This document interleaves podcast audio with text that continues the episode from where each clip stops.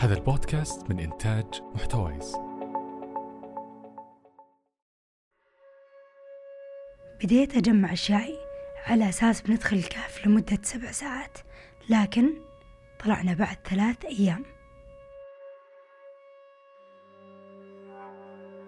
معاكم مشاعل صليع بشهادة هندسة معمارية عمري 25 سنة وعاشقة للسفر والمغامرات.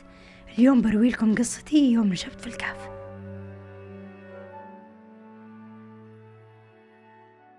في نهاية كل سنة أحاول أنهي إجازة رأس السنة في مكان أو مغامرة مميزة. وفي نهاية عام 2017 قررت أبي أروح المغامرة في عمان وطلعت منها في عام 2018 ومفاهيم كثيرة عن الحياة وأهميتها تغيرت في مخي. قمنا الصباح الساعة خمسة الفجر صلينا وأفطرنا وجهزنا أكلنا ومويتنا للسبع ساعات القادمة.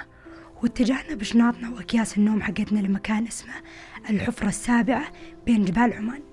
كنا مجموعة بين 13 14 شخص. بدت رحلتنا بالنزول بالحبال بعمق نص كيلو تقريبا تحت الأرض.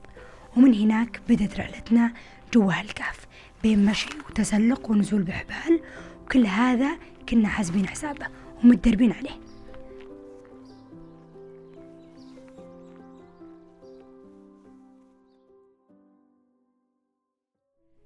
بنص المشوار بالتحديد وإحنا جالسين ننزل النزلة الأساسية الثالثة بالحبال لمكان أعمق بهالكهف. الشخص القائد اللي كان مسؤول ينتبه ويتأكد أن كل شخص ينزل بالحبل يكون سليم. تعب وقال لنا لازم أرتاح. وبهالوقت كان منزل نص المجموعة تقريبا. المجموعة اللي نزلت قبلنا كان معها القائد الثاني والقائد اللي معهم هو الوحيد في المجموعة كلها اللي قد نزل لهالكهف وكان قبل ست سنوات.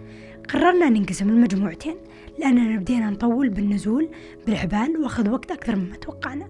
انطلقت المجموعة الأولى مع القائد اللي يعرف الطريق واتفقنا معهم يتركون لنا اللمبات اللي تتكسر وتنور. عشان إذا لحقناهم ندري إننا ماشيين صح. حنا جلسنا وارتحنا آه، وكل شيء. وبعد كم ساعة قررنا نكمل ونلحقهم. وهنا جانا اللي ما توقعناه ولا حسبنا حسابه. مستنقعات موية طينية ما ندري إيش فيها. بس مو هنا المشكلة كانت. كانت المشكلة أن معنا شخص ما يعرف يسبح والشخص كان واحد من القائدين وهذه كانت الطامة الكبرى. صح أننا تعبنا وكملنا يوم ونص تقريبا والموية اللي معنا قربت تخلص والأكل اللي معنا آه، صرنا نتشاركه ونحاول نحافظ عليه ونوفره قدر الإمكان. كان ظلام داكن جدا جدا وما فيه نقطة نور. كنا ما ندري إحنا صباح ولا ليل ما ندري مر يوم ولا يومين. لدرجة أن لمبات الراس اللي معنا غيرنا بطارياتها مرتين أو ثلاثة لأنها شغالة على مدار الساعة من يوم ما دخلنا. المجموعة الثانية اللي كنت معهم كان عددنا سبع أشخاص قائدين وخمس مغامرين من دول مختلفة لكن اكتشفنا أن كل شخص بهالمجموعة كان قائد في هالكهف ولولا هالشي كان مطلعنا بسلام لأن بهالرحلة واجهنا الغرق في مياه طينية. والبرد الشديد اللي سبب انخفاض في درجة حرارة الجسم والجوع والعطش وظلام ساعات كثيرة. وفوق هذا كله ما ندري كم باقي ونوصل ساعة ولا أيام وهل طريقنا أصلا صح ولا غلط.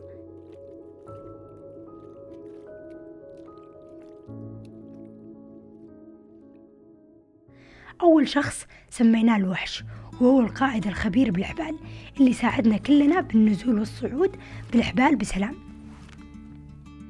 الشخص الثاني هو الاستراتيجي كان يطلع خطة لكل موقف صعب يواجهنا ويخطط كيف طريقة تنقلنا عشان نوصل بسلام كمجموعة واحدة بدون ما نتفرق. الثالثة كانت المورد كانت مصدر الطاقة لنا لأن لما خلص أكلنا طلعت المكسرات حقتها والتونة والخبز وجلست توزع علينا بكميات محدودة بس عشان تمدنا بالطاقة لأن كنا ميتين جوع.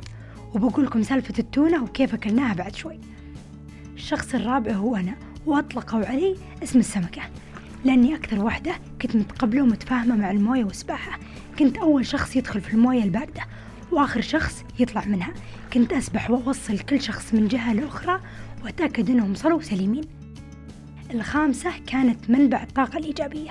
في كل موقف يواجهنا تطلع شيء إيجابي ولا تقول شيء يحمسنا ويشجعنا أن نكمل. كانت تتأكد أن كل شخص معنوياته مرتفعة وقوي وهذا الشيء ساعدنا كثير.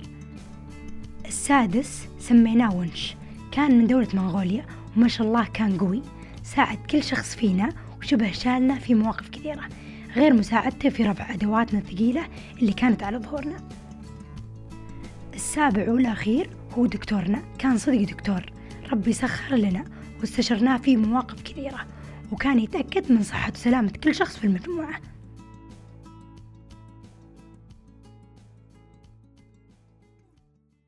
أول موية واجهتنا كانت بسيطة ومو غميقة تعديناها بسهولة الحمد لله. بعد كذا بدينا نواجه مستنقعات موية كثيرة وغميقة ما نوصل نهايتها. وأكبر مشكلة كانت إن في شخص في المجموعة ما يعرف يسبح فكان تركيزنا كيف نوصل هالشخص من جهة للثانية بسلام. كل مستنقع نواجهه كان ياخذ مننا ساعتين أو أكثر تقريبا عشان نعديه كنا نوقف نخطط وندرس تضاريس المكان وعمقه ومسافته وكيف بنعديه ونوصل لهالشخص اللي ما يعرف يسبح. استخدمنا أساليب كثيرة يا يعني نساعده يتمسك بالحجارة البارزة من الكهف ولا نمد حبل من جهة للثانية إذا كان يوصل ولا نتمسك كلنا ونسوي سلسلة ويتمسك فينا ويمر للجهة الثانية. وواحدة من المواقف اللي أعتبرها من أصعب الأشياء اللي واجهتني مستحيل أنسى تفاصيلها. وهي أننا وصلنا لمستنقع ما له حل ولا استراتيجية من استراتيجياتنا نفعت فاضطريت أني أسبح وهو متمسك فيني وعشان أوصل للجهة المقابلة كنت آخذ نفس وأدفه وأغوص وأطلع آخذ نفس وأدفه وأغوص وهكذا لين وصلت للجهة الثانية. بسلام. طبعا ما أحكي لكم عن كمية الموية اللي بلعتها.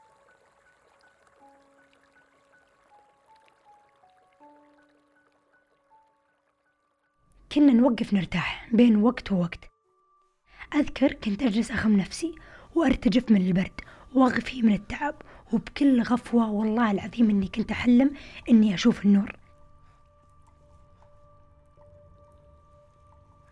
كملنا يومين ونص بدون ما نشوف نور الشمس وهالشي تعبني مرة لأن النور كان هو الأمل الوحيد اللي يعلمنا إن قربنا للنهاية.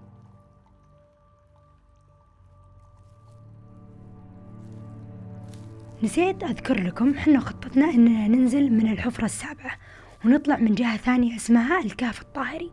المهم في الطريق وبين هالمستنقعات اللي نمر منها كنا نشوف بقايا أشياء من المجموعة اللي سبقتنا. في البداية قلنا أكيد تركوها لنا عشان نعرف أن هذا هو الطريق. بس بعد فترة صرنا نشوف جوالات كاميرات درونز وشواحن متنقلة على مدى طريقنا جوا الكهف. هنا بدينا نخاف. حسينا في شي صار لهم.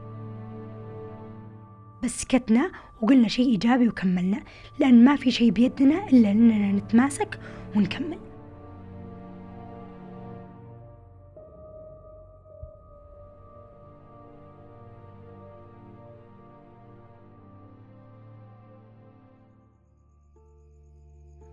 وصلنا لمرحلة أننا في أحد المستنقعات اللي مرينا عليها شفنا شنطتين يطفون في المستنقع. أذكر أني خفت مرة كنت مرعوبة. كنا نرفع شناط ونتأكد ما في جثث تحتها من المجموعة اللي قبلنا. بس الحمد لله ما كان فيه. وهنا فهمنا أنهم تعبوا مرة لدرجة أنهم تركوا ملابسهم وجاكيتاتهم وشناطهم وبس صاروا يمشون. وطبعا مع الموية والسباحة كل أشياء تبللت وصارت ثقيلة مرة فقررنا نوقف ونرمي كل الأشياء اللي نقدر نستغني عنها عشان نخفف الحمل ونمشي أسرع.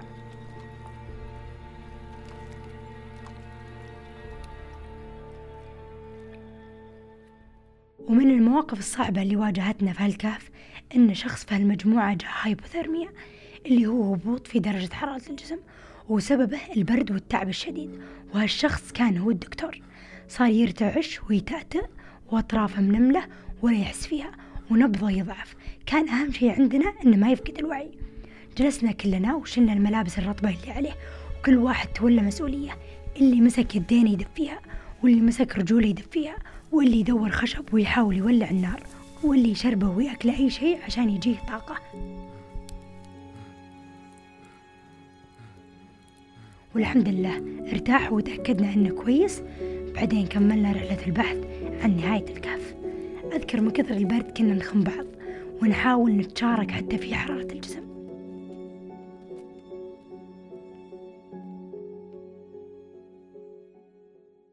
وفي قصة حلوة دايم أحب أقولها اللي هي سالفة علبة التونة اللي قلت لكم عنها. مرة وقفنا بنرتاح ونحاول نولع نار قلنا كل واحد يطلع أي أكل باقي معه. المهم تشاركنا علبة تونة وخبزة وقهوة وجمعنا كم خشبة وورق وأي قماش ناشف معنا نقدر نولعه. وولعنا نار صغيرة والتمينا كلنا حولها. أكلنا التونة والخبز والحين نبي نسوي القهوة بس نحتاج نحمل موية لا تنسون أننا بكهف وما معنا إلا مؤونة سبع ساعات. نظفنا علبة التونة وحطينا الموية والقهوة فيها وعلى النار حميناها. وهذه كانت ألذ شغمة قهوة ذقتها في حياتي بعد ساعات وأيام من التعب. أذكر دارت علينا علبة التونة وكل واحد شرب شوي عشان يكفينا كلنا.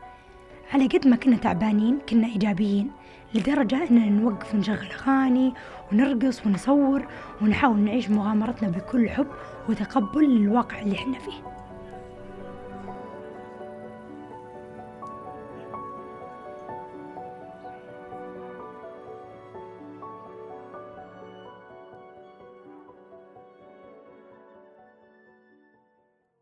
هنا وصلنا لليوم الثالث. جلسنا نمشي ونمشي ونسبح ونتسلق ونسولف ونصيح ونغني وكل شيء سويناه وكل أكلنا أكلناه وكل مويتنا خلصناها. فجأة سمعنا صوت. كلنا صرخنا ونقول لبعض اسكتوا. سمعنا صوت. وصار هالموقف كم مرة. وكل مرة يكون خيالنا وما يطلع صدق. بس هالمرة ركزنا وصدق كلنا سمعنا صوت أحد يصارخ ينادينا صوت بعيد بس صدقي مو بخيال.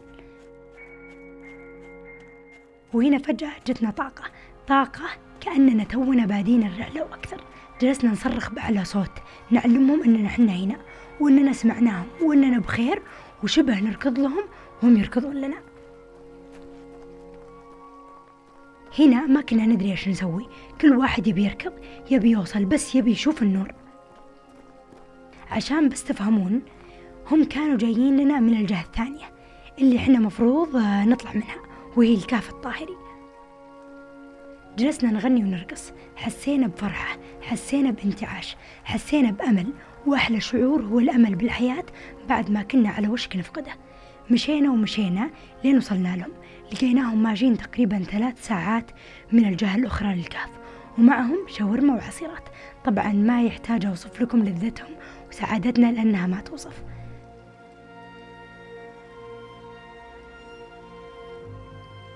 شافونا وحنا نصرخ ونخم بعض وتطمنوا إننا بخير وكاملين ولا تفرقنا. وحنا اطمنا على المجموعة اللي طلعت قبلنا وقالوا لنا إنهم طيبين وبخير. وهنا خلصت قصتي وطلعت من الكهف في عام 2018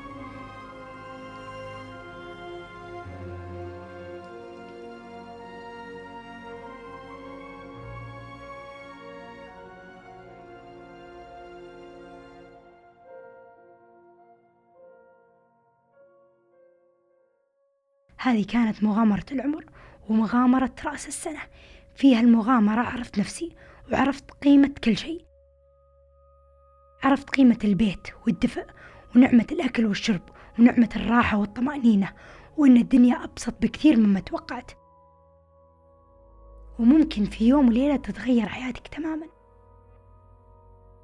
وإن بالإيجابية والإصرار والقوة الواحد بيوصل لأي شيء يبيه. بس لازم يصدق ويؤمن بنفسه قبل كل شيء.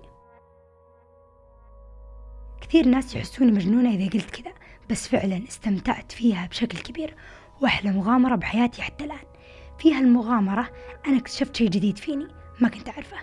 اكتشفت فيني قوة ما توقعت ربعها وهالقوة هي اللي وصلتني للنور ووصلت كثير ناس. وأقول كل شخص سمع قصتي اكتشف القوة اللي فيك واستغلها لأنها أكبر بكثير مما تتوقع وتنصدمون زي ما انصدمت.